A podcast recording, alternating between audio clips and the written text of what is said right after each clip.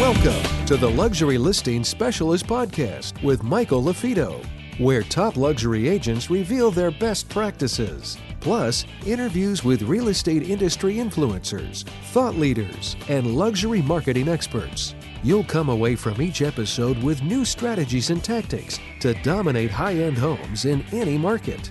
And now for the latest episode of Luxury Listing Specialist. Here's your host, luxury real estate expert, coach, and trainer, Michael LaFido. Hi, it's Michael LaFido, author of the book Luxury Listing Specialist and Marketing Luxury, and founder of the Luxury Listing Specialist certification.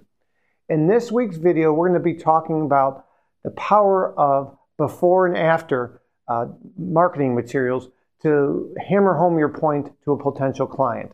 I like to use the word positioning when you are helping the seller buy into what they need to do to position their home more effectively to a larger pool of buyers. Sellers have really two options when they go to market their home. They could market their home, option A is market their home to a smaller pool of buyers that have their, their same taste and decorating taste and specific look and feel that they live in their home. The way you live in your home and the way I live in my home, we call that decorating.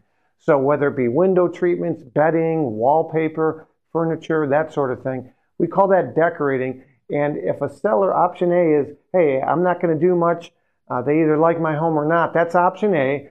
And option B is going to be neutralizing more timeless classics and opening their home to a larger pool of buyers because only 10% of potential buyers can visualize and see past uh, the way the home is decorated. 90%, unfortunately, including agents, not just buyers, but buyers' agents, can only see the way the home, the way it's presented online. They can't see past, they can't visualize.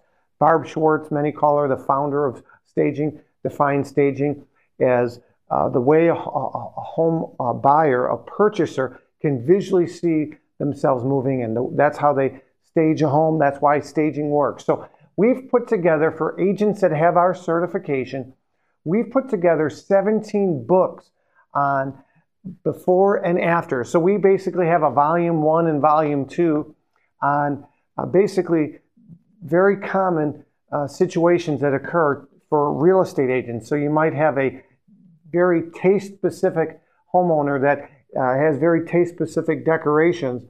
We've put together a book on before and after. So before was the way they had it taste specific decorated, and the after is neutralized.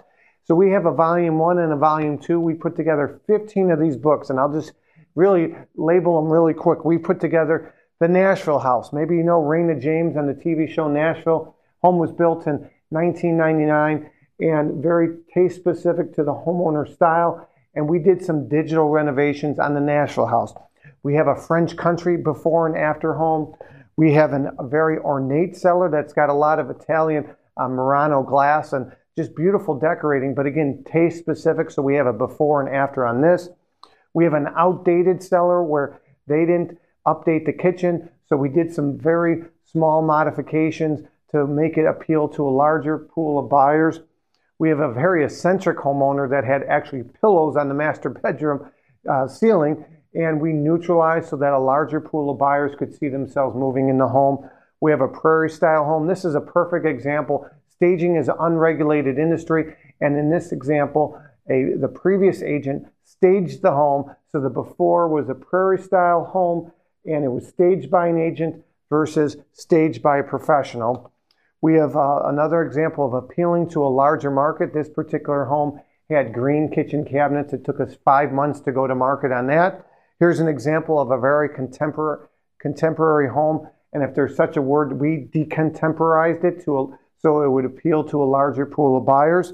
This is a before and after book just on virtual staging. Here's a for sale by owner. If you ever deal with for sale by, by owners that go with one of those uh, list uh, companies that will throw on the MLS for a flat fee, they did that. They weren't successful. They hired us.